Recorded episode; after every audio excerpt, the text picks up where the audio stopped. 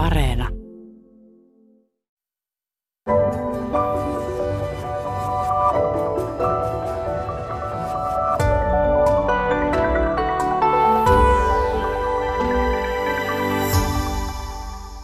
Niin, ajatukset avaruudessa, mutta pienen maassa olevan ihmisen näkökulmasta. Sellainen on asetelma seuraavan tunnin ajan.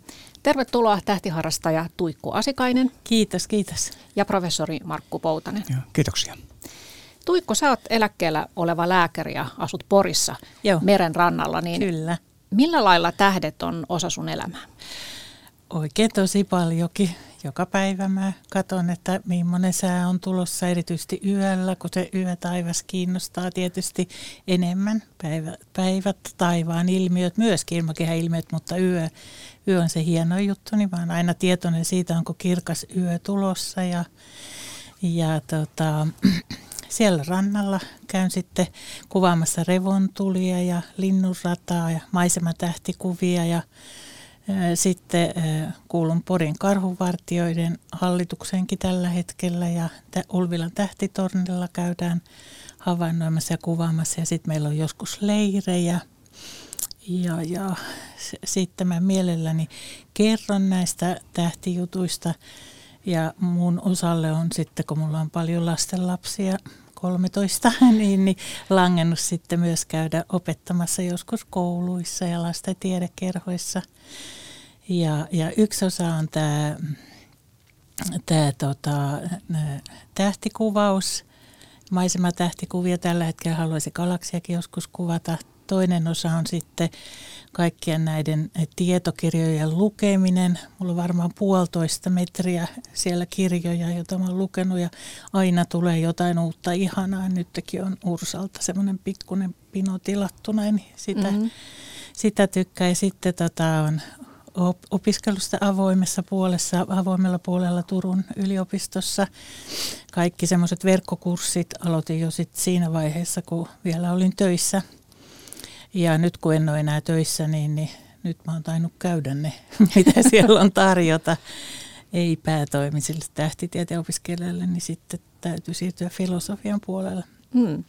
Eli ja, olet varsin aktiivinen ja, harrastaja. Joo, ja sitten on vielä tuota, tämä musiikkiharrastus, mitä mä oon tehnyt ihan lapsesta lähtien, että mä teen niistä tuntemuksista ja elämyksistä, mitä siellä tähti taivaan alla koin, niin pieniä biisejä ja mm. esitän niitä sitten kuvieni kanssa milloin missäkin. Joo, sulla on Starry Eyes-niminen bändi. Voidaan kyllä, siihenkin kyllä. palata vähän myöhemmin. Niin kun sä asut siellä Porissa meren rannalla, niin sä ilmeisesti pääset aika nopeasti sitten valosaasteen ulkopuolelle Joo, ja paikkoihin. todella vauhdilla, että mulla on kamerat sen, ja tota, lämpimät vaatteet sillä lailla, että ei kauaa nokka tuhise, kun mä lähden sinne rannalle, jos siellä näkyy jotain kaunista. Mm. No, Markku Poutanen, sinä olet kuuntelijoille tuttu kuukauden tähtitaivasohjelmasta, joka pyöri Ylellä jopa 30 vuotta. Joo, se joskus tuossa 80-luvun puolivälissä aloitettiin ja olikohan kolmisen, nelisen vuotta sitten tämä päättyi, että siinä varmaan yli 300 jaksoa tuli tehtyä tätä kuukauden tähtitaivasta aina katsaus siitä, mitä siellä taivaalla näkyy noin suunnilleen paljon silmin. Eli, eli ihan tämmöinen, mitä jokainen voi sitten sieltä omin silmin löytää. Mm. No miten sinulla nykyään näkyy tähdet sun omassa elämässä? Kyllä, nekin varmaan melkein päivittäin näkyy siinä, että tulee tosiaan samalla tavalla pidettyä sitä säätä silmällä, että onko selkeää, onko pilvistä, mitä siellä on erityistä taivaalla menossa. Ei sillä tavalla ehkä siinä mielessä niin kuin aktiivisesti, kyllä välillä tietysti tulee itsekin vähän valokuvattua ja e, sillä tavalla katsottua, mitä sieltä löytyy. Mutta tietysti sitten tässä, kun aikanaan tietysti aloitin ihan ammattitähtitieteilijänä, niin siellä sitten tuli kaikkea muuta mukaan. Muun muassa on tämän yliopiston tasoisen tähtitieteen oppikirjan yhtenä kirjoittajana ollut ja tehnyt myöhemminkin sitten Ursan kanssa erinäköisiä kirjoja ja osallistunut kirjojen tekemiseen. Tietysti tällä hetkellä sitten myös Ursan puheenjohtajana, että mm. tällä tavalla tämä harrastus kyllä koko ajan on ollut mukana. Kyllä. Joo, Tuikku tuossa sanoitkin aikaisemmin, että käyt kuvaamassa niitä tähtiä, niin sulla on siis kaukoputki ja sen päähän asetat sitten kameran vai miten, miten se tapahtuu? Ää, periaatteessa kyllä. Käytännössä se kaukoputki on käytettynä ostettu ja me ei oikein saada sitä pysymään paikalle. Me ei saada sitä kunnolla oikein kollimoitua, että toistaiseksi mä sitten kuvaan vaan ihan kameralla ja seurantajalustalla. E, eli sillä otetaan sitten monta kuvaa ja sitten ne lasketaan tietokoneella yhteen ja sillä saa kauniita linnunratakuvia otettua. Joo, että se kuva Et, avautuu sitten vasta oikeastaan siellä tietokoneen Se äärellä. avautuu siellä ja se on niin kuin otan semmoisia raakakuvia siellä, niin ne sitten lasketaan yhteen ja sitten niitä käsitellään ja sitten se on hieno hetki, kun se lähtee tulemaan sieltä se kuva ja mitä kaikkea näkyy, niin kylmät väreet menee. Joo. No kerro, että, Tuikko, että mitkä on sun huikeimmat elämyksesi tähtitaivaan alla? Niitä on tosi paljon. No tota, yksi huikea elämys oli silloin ihan alussa, kun mä mun on täytynyt monta pelkoa voittaa. Mä aloitin 2015 aktiivisesti harrastamaan lapsesta lähtien toki tähti taivasta ihailu todella paljon ja asettunut olemaan osa maisemaa ja katsomaan ja ihailemaan sitä kaikkia, mutta aktiivisesti aloin harrastamaan 2015, kun älysin, että hyvänä aika, että Porissa on, on tähtitorni, tai siis Ulvilassa, mutta kuitenkin. Ja yksi huikea hetki osui sitten siihen aika alkuun, kun tuota, voitin pelkoni, korkean paikan pelkoni, kun siellä on 132 astetta askelmaa, mennään semmoisia kierreportaita ylös. Ja sinne riitiläportaat. Riitiläportaat, sinne sitten vaan piti mennä. Ja sitten siellä oli ne hienot kaakuputket ja niihin sitten sain sen oman kamerani laitettua opastuksella tietysti. Ja melko aikaisessa vaiheessa ensimmäisen ja toistaiseksi ainoa semmoisen kuvan, galaksikuvan, mitä kehtaa näyttää, niin Rosette galaksista, ruusugalaksista, niin se oli todella huikea se tilanne siellä pimeässä tähtitornissa, kun eh, ensin se nähtiin ja sitten laitettiin se kamera sinne paikalle ja kompastelin kaikkea ja siellä oli kylmä ja mä tärisin jännityksestä.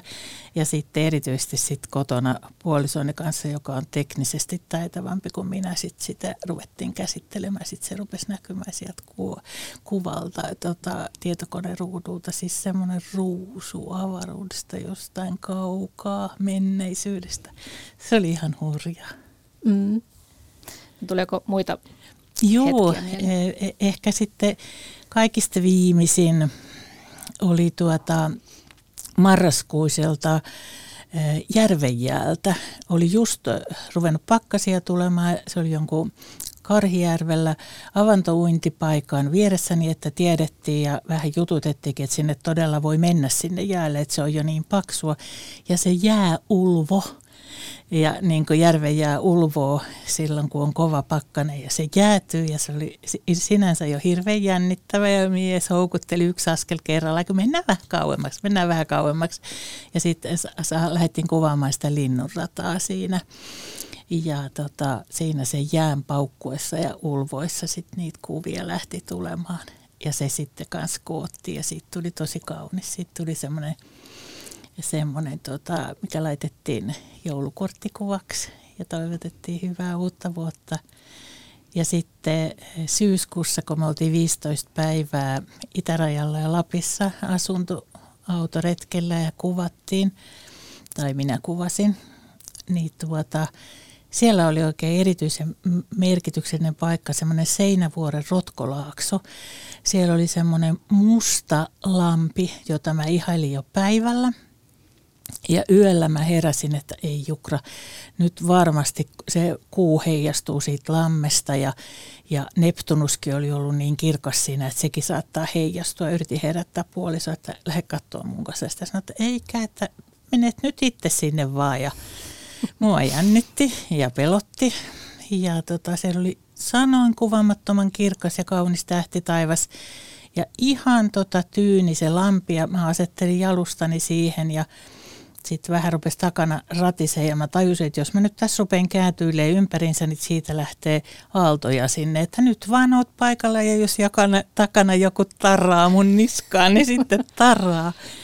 Ja tosiaan se kuu heijastui siihen ja tota, sitten siellä oli usvaa ja usva heilu tällainen. Neptunus teki semmoisen pienen sinisen pisteen, joka heilu siellä, kun siinä meni usvaa edessä.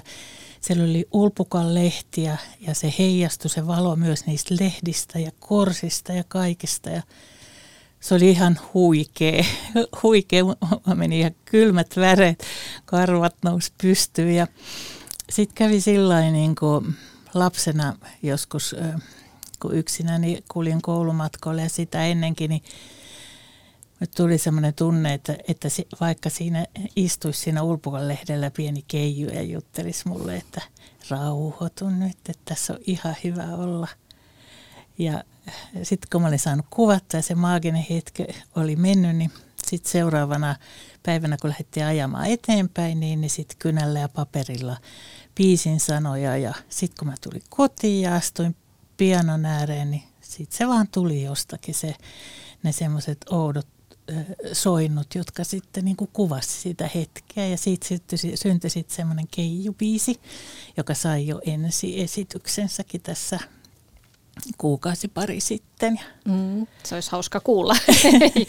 Kuulostaa tosi mahtavalta ja, ja sua, sua selvästi tämä luonto ja, ja, ja tuota, tähdet, taivas, kaikki se inspiroi. Joo. Ja ymmärrän hyvin, että tuollaisten kokemusten jälkeen niin jää koukkuun tuohon tuohon harrastukseen.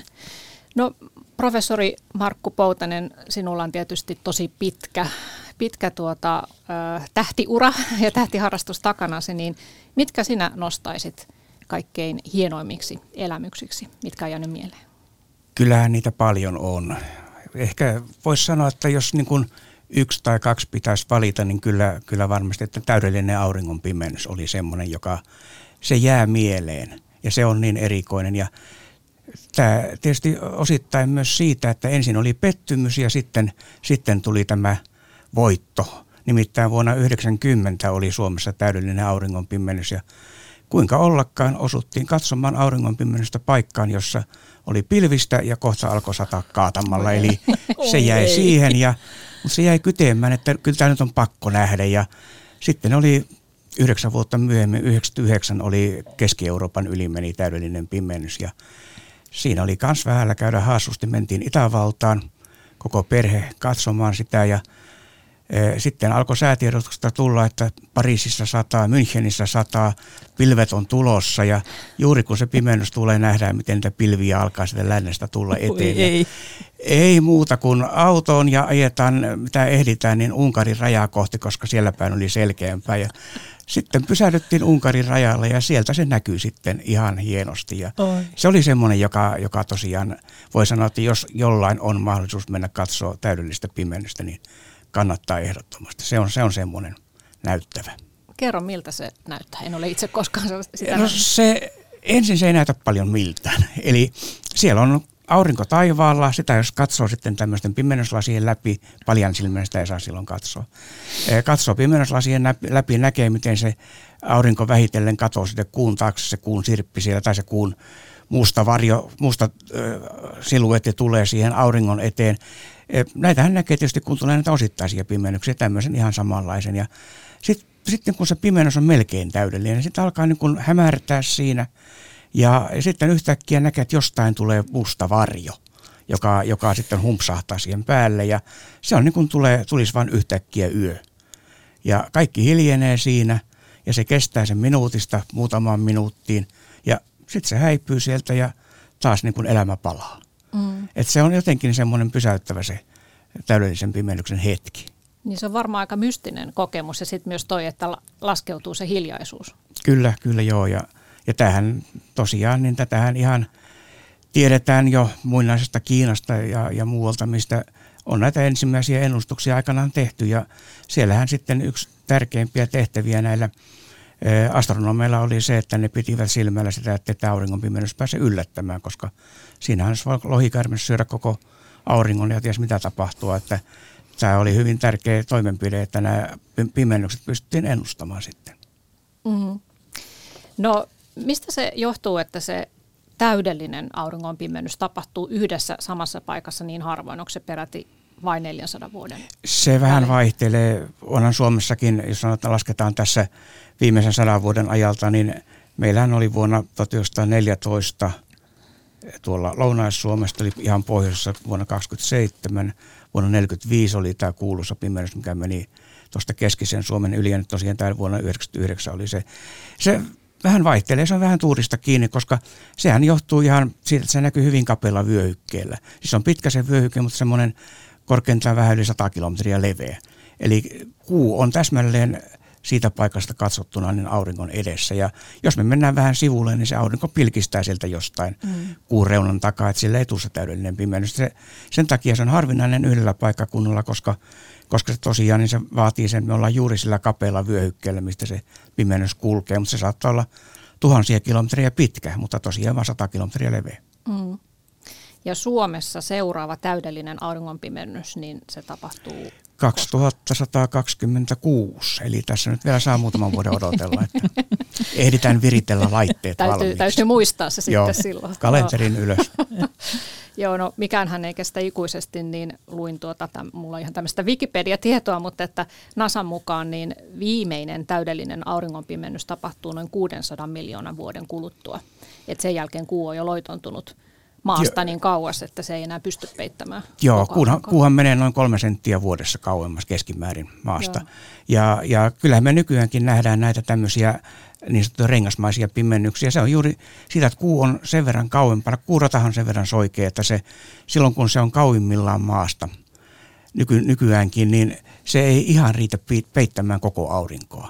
Ja me nähdään tämmöisiä rengasmaisia pimennyksiä. Esimerkiksi vuonna 2000 39 taitaa olla, kun Suomessa näkyy tämmöinen rengasmainen auringonpimennys. Niitä näkyy nyt, taitaa olla tänä vuonna tai ainakin ensi vuonna on, on tämmöisiä tuolla maailmalla sitten, että se, onhan se hieno sekin, mutta kun siinä ei tavallaan se pimentyminen ei tapahdu, että se kuun, näkyy, se kuun takaa, niin se aurinko näkyy joka puolelta pikkasen. Hmm. Ja, ja siinä ei tule semmoinen pimeys, mutta toki kyllähän se hieno ja komea tämä rengasmainenkin pimeys on, mutta tosiaan sille 600 miljoonan vuoden päästä, niin kuu on etääntynyt maasta sen verran, että sitten edes lähimmillään maata, niin se ei riitä peittämään koko aurinkoa. Mm. No mutta hienoa, että sait siellä kokea siellä Itävallassa tai lähellä Unkarin rajaa, kun te jo olitte siinä vaiheessa, niin tämän, tämän kokemuksen. Ja onneksi on olemassa sääapseja, että saitte tietää tämän pilvirintaman liikkeen. Öö, no Markku, onko sulla, tuleeko muita mieleen tämmöisiä kerran elämässä kokemuksia? No Kyllä, joo, varmaan voisi sanoa, että kerran ei se sillä tavalla kerran elämässä kokemus ole, koska sinne voisi mennä uudelleen, mutta Australiassa eteläisen tähtitaivaan näkeminen ihan täydellisessä pimeydessä. Sademetsän vieressä, missä sitten kuuluu nämä sademetsän äänet ja muuten hiljasta ja, ja sitten täysin pimeä yötaivas. Niin se oli semmoinen kanssa, mikä jää mieleen ja e, tietysti siinä on, on se eksotiikka, että kun täällä – pohjoisessa näkyy ihan erilainen tähti taivas. Niin se sitten niin kun tulee tämmöinen omituinen tunne, että hei mä en tunne mitään, tai mikä toi on. Miten, miten nämä oikein on, että siis paitsi että ne kaikki on ylös alasin, nämä tutut tähtikuviot siellä taivaalla, liikkuvat ihan väärään suuntaan, niin sitten siellä on valtava määrä semmoisia, mitä ei ole ikinä luonnossa nähnyt. Mm. Ja, ja sitten juuri tämä, että silloin esimerkiksi tämä linnunradan keskustan suunta, mikä on tästä linnunradasta kaikkein kirkkain alue. Se ei näy Suomessa. Se näkyy siellä, on nämä Magellanin pilvet, mitkä on, on linnunrataa lähinnä olevat galaksit. Kaikki tämmöiset, niin kyllä se niin kuin ainakin ensimmäisellä kerralla niin säväytti. Mm, menee perspektiivi ihan sekaisin. No tuossa Markku sanoi, että oli, sä koit sen suuren pettymyksen silloin 90 jotain, kun se pilvet tulivat täydellisen auringonpimennyksen päälle, niin nämä pettymykset on varmaan myös, kun aina kysytään näitä huikeita juttuja, niin myös pettymykset kuuluu tähän tähtiharrastukseen, niin tuleeko sulle Tuikku mieleen joku semmoinen iso pettymys, minkä jouduit nielemään? No tota, ylipäätään se kuvaamisen aloittelu. Ei ollut yksi eikä kaksi kertaa, varmaan 20, 30, 40, 50 kertaa tuli takaisin kuvaamasta itkua vääntää, että tästä ei tule mitään. Ja sitten kun oli joku oikein kaunis ilmiö tai revontule tai jotain, niin mulla olikin joku asetus väärässä ja e, semmoisia. Ja sitten tuota, sitä on oppinut ottaa rauhallisemmin, että kyllä se joskus onnistuu ja joskus tulee kirkas taivas. Ne pilvet on sitten myös semmoisia. Ja mm. No ehkä sitten tota, kaikista hurjin juttu on ollut se, että tuo tasa vuosi sitten meillä oli taas semmoinen tähtileiri tuolla Kokemäellä, joka on suht koht pimeä paikka ja tuota, oltiin sitten kuvattu tota maisematähtikuvia pitkin yötä ja sitten lä- puolen yön maissa lähti tulemaan noita revontulia. Ja meillä oli pari lastenlasta mukana ja puoliso ja lapsenlapset oli mennyt jo nukkumaan ja ja tota, jostain sieltä ulkoa kuului, kun joku huusi, että nyt, nyt, nyt ne revontulet alkaa. Ja mä sitten sanoin Petelle, että mä lähden nyt. Hirveällä vauhdilla panin kameran roikkuu kaulaa ja jalustan kainaloa. Ja siinä oli mutaa siinä parinkymmenen metrin päässä. Mä lensin selälleni ja ei siinä mitään. Se onneton kamera kippas suoraan tota, silmään alla oleva luun murt, murt, murtuma tuli. Ja mä tunsin semmoisen pistävän kivoimaa, että no niin, jotain hajos. Ja sitten mä rupesin varovasti kokeilemaan, että onko lasit hajonnut, mitä kaikkea mun käteen tulee. Ja sitten mä rupesin katsoa, että pääsenkö mä liikkumaan, missä mun puhelin on, näenkö mä mitään. Ja rupesi olla kaksoiskuvemat, että voi ei, mitä, mitä tässä tuli. Ja yritin soittaa sitten ja, ja tota, enhän mä saanut edes mitään näppäiltyä. Totesin, että nyt täytyy vaan tästä kontata tämä parikymmentä metriä tonne mökkiin, että apua. No, mä sain sinne kontattua. Ja sitten se juttu jatkui sillä että mä sanoin puolisolle, että nyt taisi käydä jotain pahaa tuonne silmälle, mutta tuuksa nyt mukaan, niin mä saan kuvata no Levon tulet oikeasti kuvasin niitä vielä siellä. Kaikki katsomaan ihan kauhuissaan, kun musta silmä ja verenpurkausta tulee ja minä kuvailen.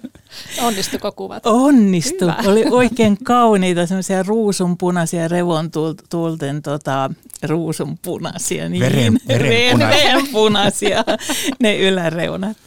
Mutta tuota siitäkin sitten selvittiin sairaalareissun kautta ja nyt mä en enää kuljeta kameraa kaulalla ja vähän rauhallisemmin starttaan. ja kun liikun yksinäni ja jos on liukasta, niin, niin mulla on sitten kävelysauvat. Okei. Okay. Täällä ovat siis vieraana tähtiharrastaja Tuikku Asikainen ja professori Markku Poutanen ja puhumme tietenkin tähtiharrastamisesta. Markku, sä oot aloittanut tähtiharrastuksen tai kiinnostus sulla alkoi jo 60-luvun lopulla tähän, tähän aiheeseen, niin mikä sai sut kiinnostumaan alun perin avaruudesta ja tähdistä? Kyllä ne varmaan nämä avaruuslennot ja ennen kaikkea sitten kuulennot, kuulentoja valmisteltiin siinä, niin se oli se aika. Ja silloin tietysti niistä kiinnostui ja sitten tavallaan sitä kautta tuli tämä tähtitiede ja tähdistä kiinnostuminen mukaan ja lukioaikana sitten jo kaikenlaista tuli harrastettua siinä ja sitten tietysti kun oli silloin jo siinä vaiheessa päättänyt, että nyt mä lähden lukemaan tähtitiedettä. Ja niin mä sitten Helsingin yliopiston aloitin tähtitieteen opinnot siellä ja siitä se sitten alkoi. Mm-hmm. Että aika pitkä rupeamaan tässä on tietysti jo tullut ja, ja kyllä se kiinnostus näyttää edelleenkin niin kuin jollain tasolla kestävän. Joo, tähtitieteellä aloitit, mutta sitten alasi vaihtui kuitenkin geodesia, eli maanmittaus oppiin?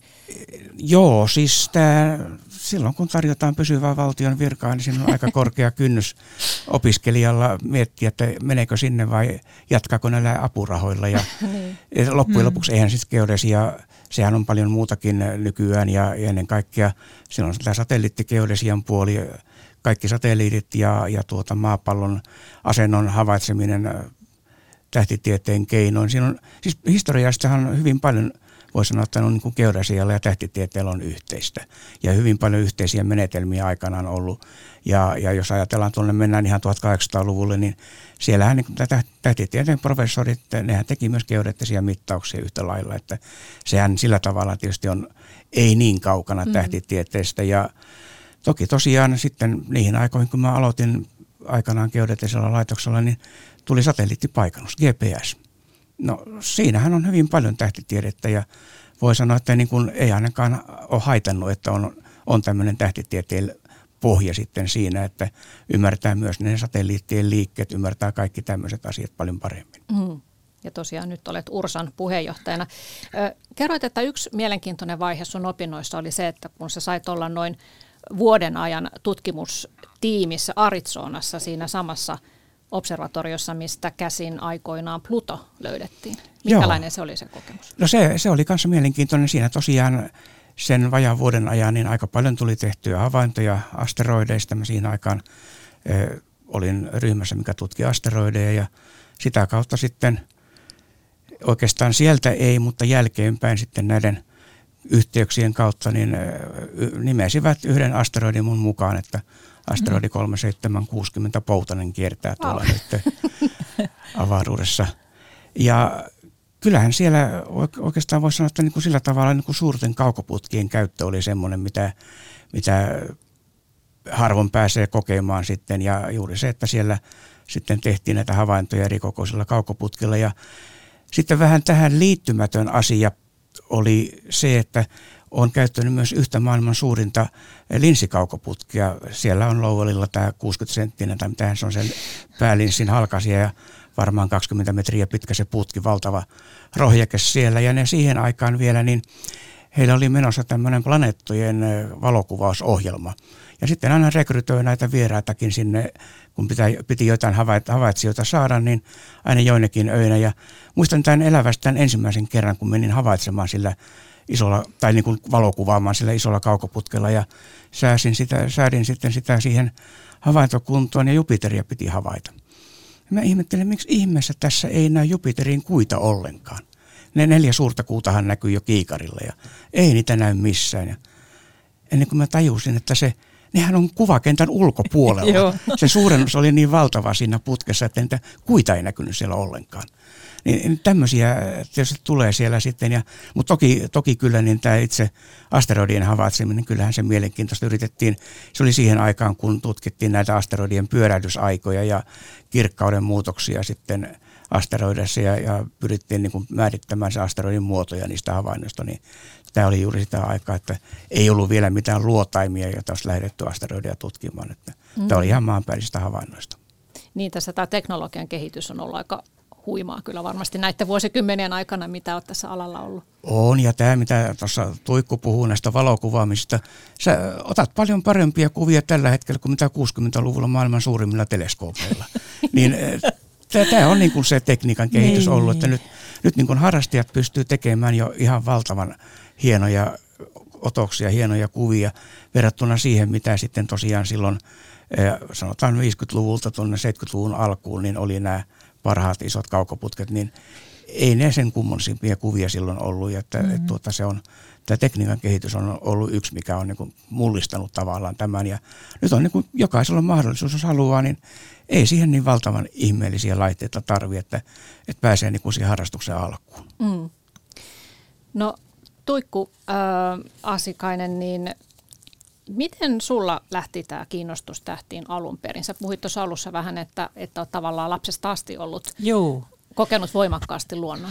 Joo, mä oon tota, biologiäidin e, tota, toinen tytär ja me muutettiin aina saareen kesäksi kolme kuukautta ja, ja mä muistan, että mä istuin aina jossakin – veden ääressä ja ihailin niitä maisemia. Mun piti päästä jonnekin korkealle ja sitten loppukesästä lähti tulemaan jo pimeätä ja syksyllä sitten rupesi tähdet näkymään ja, ja mä viihdyin todella hyvin siellä ja jotenkin tuntui sillä että mä oon niin mä niin kuin upposin siihen, että mä oon osa tätä kaikkea, mä oon osa tätä maisemaa tässä ja sitten osa tota kaikkea, mikä on tuolla ylhäällä. Ja mietin pienenä tyttönä, että kun mä kattelen, niin katteleeko sieltä joku sitten mua vastaan. Ja olin niin kuin hirveän hurmaantunut siitä. Ja äidiltä tuli sitten eh, perintönä semmoinen kiinnostus kaikkeen, että mikä on minkäkin takana ja miten mikäkin systeemit toimii ja kiinnostus tieteeseen. Ja eh, mulla oli niin kuin kahtalainen ammatinvalinnassa, että mä halusin tehdä jotain, missä voi auttaa ihmisiä ja sitten mä halu, halusin tota, saada lisää tietoa. Mä kiinnosti, että miten ihmisen käsi toimii, mitä nämä on täällä, mitkä kiskoo. Ja mä niin kuin halusin sen tietää kaikki, mitä, mitä siinä on. Ja tota, sitten lääkiksi oli tosi vaikea päästä ja mä en heti päässyt, mutta mä jäin ihan pikkusta vaille, niin mä ajattelin, että mä luen vähän aikaa tota, fysiikkaa ja matematiikkaa ja kemiaa, niin sitten seuraavalla kerralla pääsen niin kuin kävikin.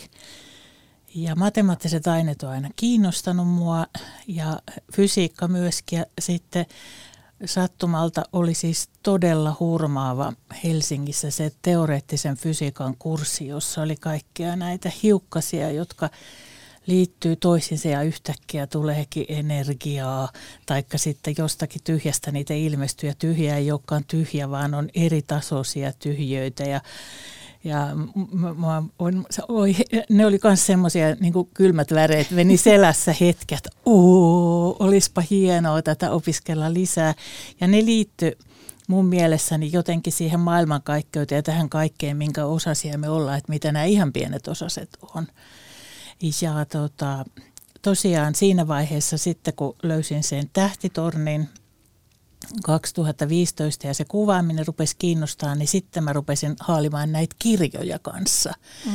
Ja nehän on ihan huikeita tota, nämä kirjat. Ka- kaikki nämä tota, kotimaiset kirjat ja ka- kaikki tähtitieteen perusteet, ka- kaikki tämmöiset, jotka niinku selittää, että mitä kaikkea siellä on takana. Ja sitten myös nämä kaikki hiukkasfysiikan jutut ja, ja, ja sitten tässä muutama vuosi sitten mä ihan hurmaannuin siihen Rovellin kirjaan siihen ajan, mikä se nyt olikaan, ajan luonne, joka, että, että, niin, että aikakaan ei ole joku semmoinen, joka menee tasaisesti tikuttaa, vaan se on jokaisella oma ja riippuu siitä, että miten lähellä se on iso massa ja millaista vauhtia se liikkuu. Ja, ja ne, ne on hirveän kauniita ne rakennelmat, se vähän mitä niistä ymmärtää, niin, niin se, se on myös semmoinen niin huikea puoli, joka mulla liittyy tähän harrastuksen mm. kanssa. Niin, niin, niin nyt sitten saa, saa vielä niin sitä vähän oppia ja opiskella. Vielä ehtii joitain niin. vuosia. Aivan. Että sulla se tieteellinen pohja siellä ikään kuin syventää sitä elämystä, mitä sä koet Kyllä. sitten käytännössä. Joo, joo. No puhutaan sitten vähän lisää tästä harrastamisesta, niin mikä teidän mielestä on, jos nyt ajattelee ihmistä, jota tämä aihe kiinnostaisi aloittaa sen harrastaminen, mutta oikein tiedä mistä lähtee liikkeelle, niin mikä olisi ensinnäkin nyt paras aika, siis puhun nyt vuoden ajasta, niin aloittaa tämmöinen tähtien tarkkailu? Tuossa tuikkuja taisi mainita jotain loppukesää ja syksyä. Joo. Se on paras siinä mielessä, että on lämmintä, yöllä kuitenkin on jo pimeätä – ja sitten kun mennään vähän pitemmälle syksyyn, lehdet alkaa pudota puista. Se on niin, niin pimeätä kuin Suomessa voi olla. Mm. Jos nyt taas tullaan tähän keskitalveen, tammikuu, helmikuu, onhan sitä pimeätä, mutta kun on pilvistä, tai jos ei ole pilvistä, on ihan hirvittävän kylmä. Eli se, ei, se on sillä tavalla, että siinä, siinä jo niin kuin pitää olla vähän – todella kiinnostusta, että jaksaa tuolla olla kylmässä ja pimeässä, jos niin kuin lähtee tätä harrastusta tekemään tämän kautta. Mutta tosiaan mä oon aina suositellut sitä, että se loppukesä siinä kun alkaa yöt hämärtyä ja pimentyä, niin ensinnäkin ei ole liian pimeitä vielä heti. Koska jos sä menet ihan täysin pimeään paikkaan ja rupeat opettelemaan tähtikuvioita, siellä on ihan valtava määrä tähtiä, ei niistä saa mitään tolkkua. Se on silloin, kun on vielä suhteellisen valosaan, niin näkee, näkee vain kirkkaimmat tähdet sitten katsoo tähtikarttaa, niin silloin tavallaan niin kuin hahmottaa paljon paremmin ne tähtikuviot. Hmm. Että tämä on niin kuin yksi, yksi tämmöinen, mutta toki tämä on niin kuin vain yksipuolista tähtiharrastusta, että sitten on nämä kirjat, Ursan lehti, Tähdet ja avaruus, kaikki hmm. tämmöiset, niin, ja, ja se valtava määrä tietoa, mitä tuota internetin kautta saa, niin tämä on se toinen puoli. Eli, eli tavallaan ollaan ulkona tai ollaan nojatuolissa, niin molemmat on ihan samalla tavalla tähtiharrastusta. Ja mä lisäisin siihen, että kannattaa mennä johonkin yhdistykseen mukaan, pa- paikallisyhdistykseen mukaan, jossa on semmoisia, ketkä on pidemmän aikaa harrastanut, niin pääsee kivasti alkuun. Joo. No tota, minkälaisia apuvälineitä tai sovelluksia tai nettitietoa sä käytät hyväksesi tässä harrastuksessa? No mä katson tietysti ilmatieteen laitoksen sääennusteen ja, ja sitten tota, puhelimessa mulla on Stellarium, josta mä sitten näen sen tähtitaivaan. Ja sitten mä katson tosi useasti myös Ursas, Ursan sivulla on aina se, se illan tai sen hetken niin kuin tähtitaivas. Ja sitten tota, mulla on useasti semmoinen tähdet-kalenteri, jossa, josta mä katson, että mitä tuota on odotettavissa ja mitä kannattaa pitää silmällä. Ja, ja kännykkä mulla on mukana siinä, silloin, kun mä revontulia äh, niin kuin aina niin, niin haluan nähdä, niin mä seuraan revontulikyttäjien sivua ja se, sitten tota, mulle tulee Aurora Snow-hälytys, jos on oikein semmoiset arviot, että etelässäkin näkyisi jotakin.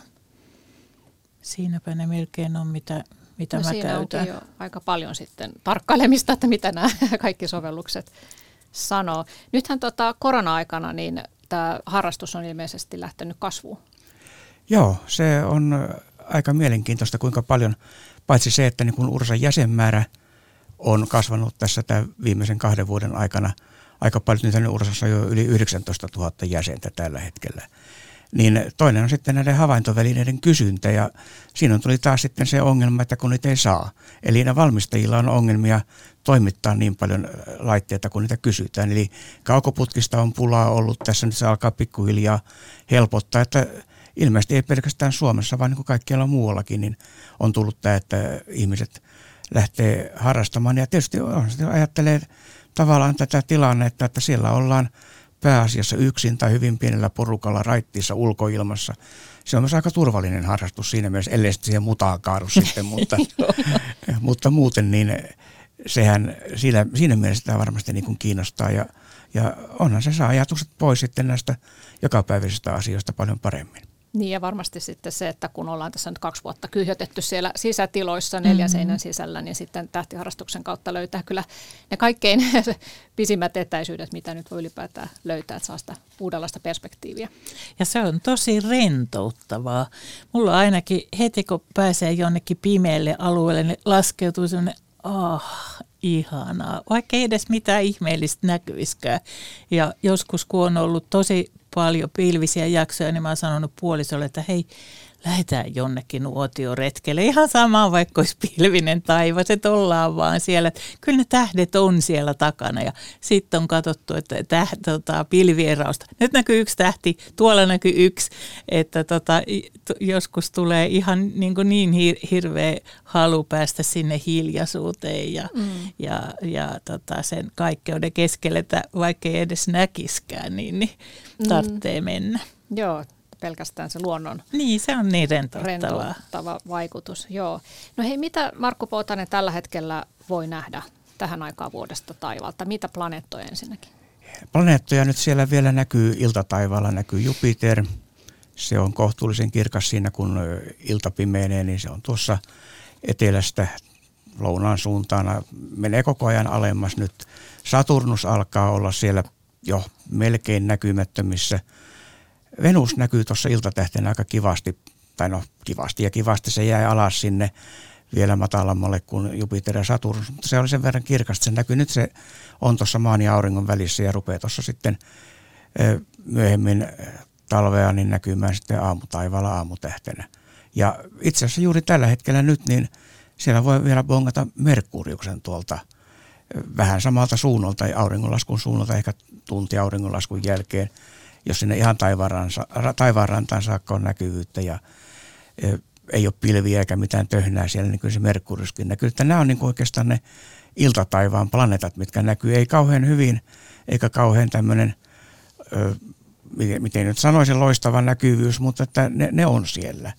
Mutta sitten tietysti jos nämä planeettojen lisäksi, niin totta kai juuri nyt on se talven tähtitaivas on kaikkein komeimmillaan. Orion on siellä, mm. kirkas Sirius näkyy sitten tuikkii siellä matalalla etelässä tuossa myöhemmin illalla ja kaikki nämä talven kirkkaat tähtikuviot, ne on nyt siellä.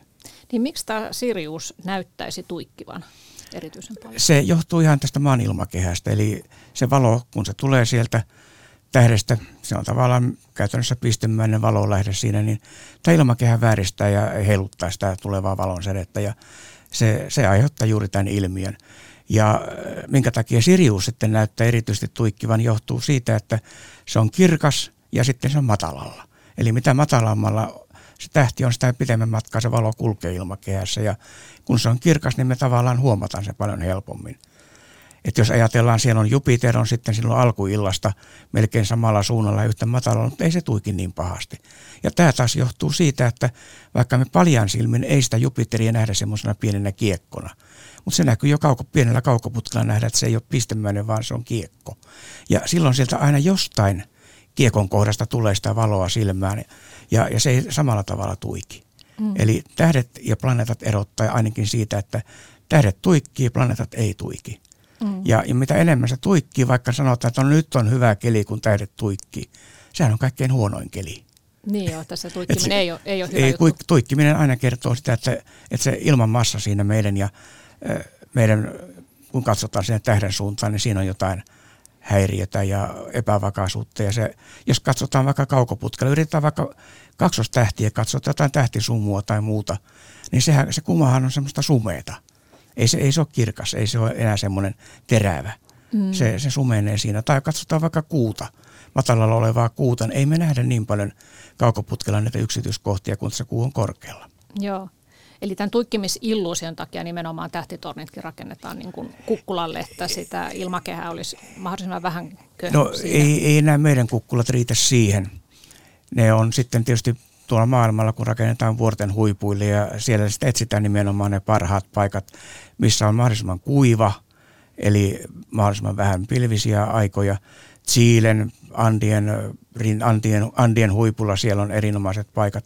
Kanarian saarilla ne on, ne on aika hyvät paikat ja, ja tämän, tämän tyyppisiin paikkoihin niitä sitten nämä maailman parhaat observatoriot yritetään rakentaa. Mm. No kun tässä meidän linnun radassamme on satoja miljardeja tähtiä, niin kuinka monta tähteä, onko sitä laskettu, niin voidaan ylipäätään nähdä näistä kaikista miljardeista? No semmoinen, voisi sanoa, että nyrkki, nyrkkisääntö, mitä on varmaan satoja vuosia kerrottu, että 6000 tähteä näkyy paljon silmin mutta se ei ole koko totuus, koska se on sitten kaikki tähdet parhaassa mahdollisessa paikassa. Ei niitä yhtä aikaa näe kuin puolet siitä ja täällä Suomessa voisin sanoa, että puolet siitäkin, että jos tuommoinen 1500-2000 tähteä näkee kerralla yhtenä iltana, jos niitä pystyisi laskemaan, niin tämä voisi olla semmoinen hyvä arvaus, että tuon verran niitä on siellä taivaalla näkyvissä paljon silmin. Mm. No onko sulla Tuikku jotain tiettyä lempi tähteä, mitä sä aina etsit sieltä, tai lempitähtikuvio? No onhan se aina juhlava hetki, kun se Orion lähtee nousemaan. Sieltä se purjehtii niin kuin jotenkin juhlavasti sieltä esiin. Se on niin kuin semmoinen, kuningas. Se, se on niin hohtava, niin hieno. Se on, se on tosi, tosi, tosi kaunis. Ja sitten sitä Betelgeusia tulee aina katsottua, että no, välissä mietittiin, että onko se räjähtämässä tai mitä siellä tapahtuu, kun se himmeni ja sitten se taas kirkastui ja, ja nyt, mä en, se, nyt mun mielestä se on taas tavallinen, niin sitä on aika jännä katsoa. Ja sitten aina joskus, kun tiettynä vuonna joku planeetta näkyy tavallista kauniimmin, niin nyt tänä vuonna se on ollut se Jupiter, joka on ollut ihan mielettömän kirkas, niin se, se on ollut aina kiva tsekata, että no missä se nyt on. Ja se niin kuin tulee ensimmäisenä esiin ja sitten se säilyy tosi pitkään. Niin, niin se, se, niistä mä tykkään. Joo. No tämä meidän oma galaksimme linnunrata, niin se aika helposti hukkuu valosaasteeseen ja, ja tota, luin, että nykyään noin 70 prosenttia suomalaisista asuu sellaisella alueella, jossa linnunrataa ei pysty näkemään paljon silmin, koska valosaastetta mm. on jo mm. niin paljon, että, että siitä on tullut jo itse asiassa melkoinen ympäristöongelma tästä valosaasteesta. Kyllä, se on surullista. Joo, kyllä joo. Ja, ja tosiaan aika kauas saa mennä. Sanotaan, että Helsinki on tämmöinen varoittava esimerkki siitä, että todella kauas saa mennä Helsingistä, Helsingin keskustasta ennen kuin löytää pimeätä paikkaa, koska se, kyllä ne valot kiiluu sieltä sitten kymmenien kilometrien päähän ja valaa se, että semmoinen todella pimeä paikka, niin kyllä, sen, kyllä siinä saa jo jonkun verran etsiä tai mennä kauemmas tuonne maaseudulle. Että löytyy Porissa tietysti vielä Joo. pienempi paikka ja, ja sitten meri on siinä heti lännen puolella, niin tuota, siinä on kuitenkin vielä semmoista parempaa Joo. näkyvyyttä kuin, kuin Tun, täällä Tunnin matkan päässä tota, rupeaa olemaan jo ihan, ihan tosi hyvä hyvä tota, pimeys. Ja sitten tietysti se riippuu myös kelistä, että kelithän on erilaisia, että onpa semmoinenkin elämys joskus tullut, että kun mä aina käydään Helsingissä lapsenlapsia katsomassa ja mä aina katselen ikkunasta, että miltä se tähtitaivas näyttää ja useasti saatetaan pysähtyä siinä välissä, niin joskus kerran kävi huittisten kohdalla sillä, että yhtäkkiä pilvet hävisi ja oli aivan huikea tähtitaivas ja mä sanoin, että nyt pysätään tähän ja että mihin mä nyt menen kuvaamaan ja mistä mä saan tähän ka- kauniin maiseman taakse. Ja sitten vaan puoliso sanoi, että kuule, älä nyt sitä maisemaa murehdi, että kato miltä tuo taivas näyttää. Sitten mä otin oikein laajakulmaisen kuvan linnunradasta ihan siinä tien vieressä ja siitä, siitä tuli tosi hieno. Puut reunusti sen tällainen ja sitten yksi puu oli niin kuin kaikista korkein siellä. Ja hieno linnunrata tuli siitä. Mm tien reunalta. Joo.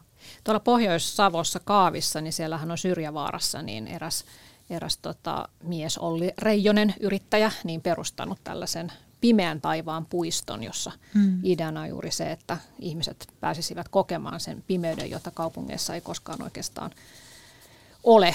Hän sanoi, että pyr, hän pyrkii saamaan ihmiset havaitsemaan ylipäätään sen, että on pimeää ja että se ei ole poistamisen, hmm. vaan säilyttämisen arvoinen asia. Hmm. No, ö, tässä oli puhetta myös tästä teknologian kehityksestä, että se on tietenkin ollut melkoista tällä alalla ja jatkuvasti tulee lisää tietoa. Ja nythän on tietysti mielenkiintoisia aikoja eletään, kun 25. päivä joulukuuta Ranskasta lähetettiin matkaan James Webb-avaruusteleskooppi, joka on matkalla noin puolentoista miljoonan kilometrin päähän kuun kiertoradan tuolle puolen – ja tutkijat ovat sanoneet, että ilmeisesti ensi kesänä saatettaisiin saada jo sieltä sitten tietoa ja, ja kuvia ja uudenlaisia kuvia ja mittauksia etäisestä avaruudesta. Niin mitä Markku Poutanen sinä erityisesti odotat tältä James Webb-luotaimelta? Kyllähän sieltä, jos ajatellaan sitä, että se näkee paljon syvemmälle tuonne maailmankaikkeuteen kuin mitä tämä edellinen, vielä tälläkin hetkellä vähän rampana toimiva Hubble – Space Telescope, niin sieltä nimenomaan nämä maailmankaikkeuden kaukaisimmat kohteet, niistä pystytään tekemään havaintoja ja ennen kaikkea sitten vielä sellaisilla aallonpituuksilla, joita esimerkiksi maanpinnalta ei voida havaita, koska ilmakehä imee nämä esimerkiksi infrapuna-alueen säteilyn. Että ihan tämmöisiä todella voi sanoa, että uusia löytöjä. Mutta sitten toinen on se, että Eh, näistä tunnetuistakin, niin kun tiedetään kuinka paljon Hubble toi uutta tietoa jo semmoista kohteista, mitä me maan päältäkin voidaan havaita, niin nyt me ollaan vielä tavallaan monta kertaluokkaa eh, pitemmällä siinä, että mitä me nähdään näistä lähempänä olevista kohteista. Kaikkia tämmöisiä tavallaan eh, voidaan odottaa sitten tässä lähivuosina ja nyt ainakin tällä hetkellä näyttää siltä, että kaikki menee hyvin. Tämä iso peili, joka oli pakattuna siihen kantorakettiin, se on saatu koottua nyt siellä kuntoon kaikki nämä aurinkosuojat, joka suojaa sitä, että se pysyy se teleskooppi riittävän kylmänä, viileänä, lähellä absoluuttista nollapistettä. Nämä toimii tällä hetkellä, että se seuraava vaihe on nyt se, että kun se saadaan sinne e, paikkaansa, mihin, mihin tämä on tarkoitus mennä Lagrangen pisteeseen kaksi, niin sitten seuraavina kuukausina nämä havaintolaitteet viritetään kuntoon, että tässä tosiaan varmaan kesällä voi olla ensimmäisiä tietoja, ensimmäisiä kuvia, ensimmäisiä havaintoja sitten saatavilla. Mm. Ja se tietysti kuulostaa tosi huimalta, että on puolentoista miljoonan kilometrin päässä, mutta, mutta avaruuden perspektiivissä se on hyvin, hyvin, hyvin pieni matka vielä, että paljon riittää tutkittavaa. Kyllä, ja eihän se ole kuin sadasosa etäisyys aurinkoon, että se on kuitenkin aika lähellä meitä. Joo. Mä haluaisin muuten tässä yhteydessä mainostaa, että Areenassa, jos tähtiasiat kiinnostaa, niin siellä on erinomainen podcast-sarja nimeltä Tähtisarja Emil Johanssonin toimittama. Ja, ja tuota, siellä ö, oli haastateltu myös tähtitieteilijä Esko Valtaoja, joka sanoi näin, että, että kun hän katsoo taivaalle, niin hän näkee siellä kotinsa, että me olemme kaikki maailmankaikkeuden lapsia, että olemme tulleet tähdistä. Ja vaikka tämä ihmisen elämä on universumin kannalta mitättömän lyhyt ja merkityksetön, niin on sillä kuitenkin merkitystä, että me ollaan täällä ja että me ymmärrämme katsoa sinne avaruuteen, me ymmärrämme tutkia sitä, koska siellä on historiamme. Niin tähän loppuun kysyisinkin tällaisia suuria, eli miten tähtien tutkiminen on muuttanut teidän elämän asennettanne? Ajatteletteko jotenkin uudella tavalla kuin ennen sitä, niin se, että mikä tämä meidän paikka tässä maailmankaikkeudessa on? No mä ainakin ajattelen sillä, että tavallaan pienestä pitäen tiennyt sen, että on hyvä olla semmoinen pieni osanen siinä. Ja sitten noiden kiireisten lääketieteen opiskelu- ja työvuosien jälkeen niin on jotenkin tosi, tosi äh, rentouttavaa tajuta äh, se oma pienuutensa semmoisella hyvällä tavalla. Ja mä jotenkin koen sen myös sillä, että kun me tois, toisinpäinkin katsottuna, kun katsoo avaruudesta – maapallosta otettua kuvaa, semmoista kuvaa, jossa maapallo on semmoinen yhden pikselin kokoinen sininen pieni, niin se tarkoittaa sitä, että, että me, meillä kaikilla on suuri vastuu tästä maapallosta ja siitä, että me pidetään tästä huolta ja pidetään toinen toisistamme huolta. Ja, ja myös se universaali yhteys, mitä mä koen, niin tarkoittaa sitä, että kaikista kannattaa välittää ja kaikki on tärkeitä, vaikka me ollaan kovin pieniä.